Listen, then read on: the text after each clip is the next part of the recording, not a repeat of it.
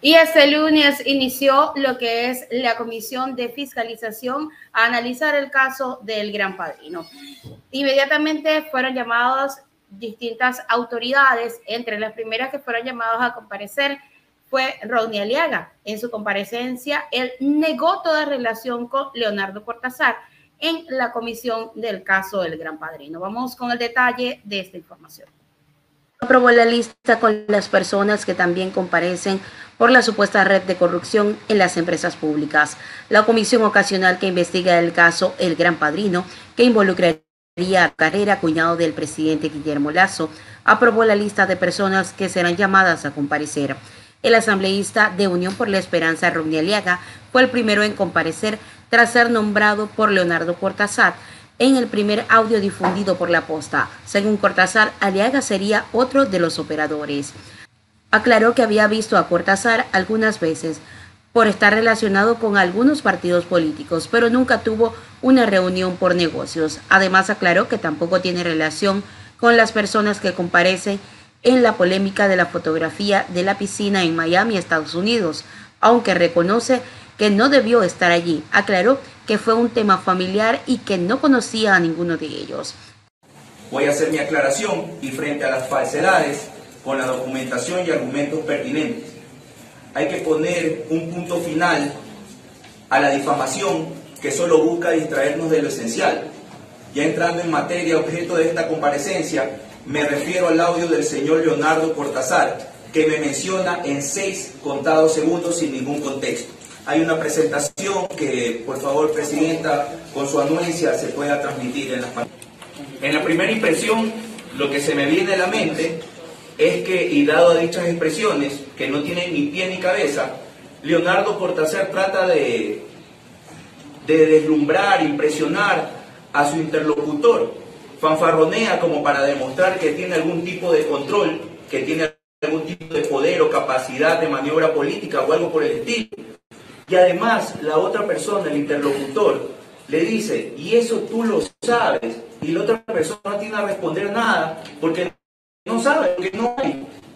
Entonces, sin embargo, para que no quede rastro de ninguna duda de que se trata de un fanfarrón, que además con sus propias expresiones se confiesa como un corrupto, estoy aquí presidente y comisionados, porque es importante para mí, para mi familia y para el pueblo ecuatoriano, el pueblo ecuatoriano que se determine y resuelva con claridad meridiana todo aquí en esta comisión.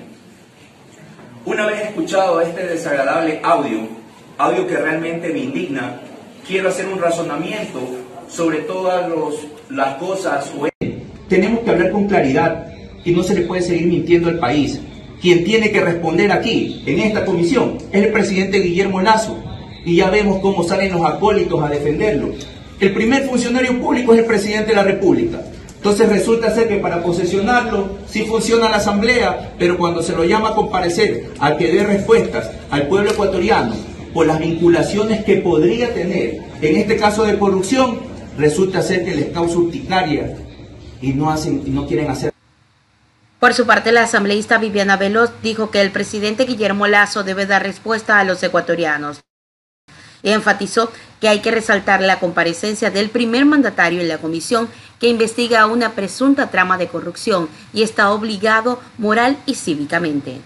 Parecería, con todo respeto, legislador Gruber Zambrano, que habría la intención de, de entorpecer el trabajo de esta comisión porque dilataría más tiempo del que nosotros tenemos, que es de 30 días. 30 días para entregarle a la Asamblea Nacional y al país un informe con objetividad, con transparencia, con responsabilidad histórica para el Ecuador. Y en cuanto a lo que él ha mencionado, que no es pertinente la comparecencia del presidente de la República, Vuelvo a recordarle que el presidente de la República es el primer funcionario público del país y por lo tanto también tiene una obligación moral y cívica con los ecuatorianos de presentarse a esta comisión.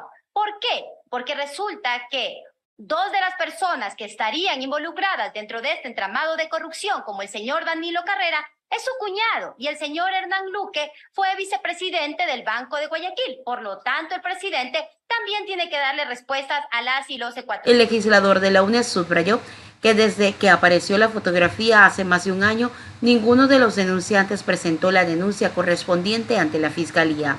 Dijo, yo mismo presento a la Fiscalía la noticia criminis para que investiguen las declaraciones de Cortázar, porque él debe responder sobre lo dicho.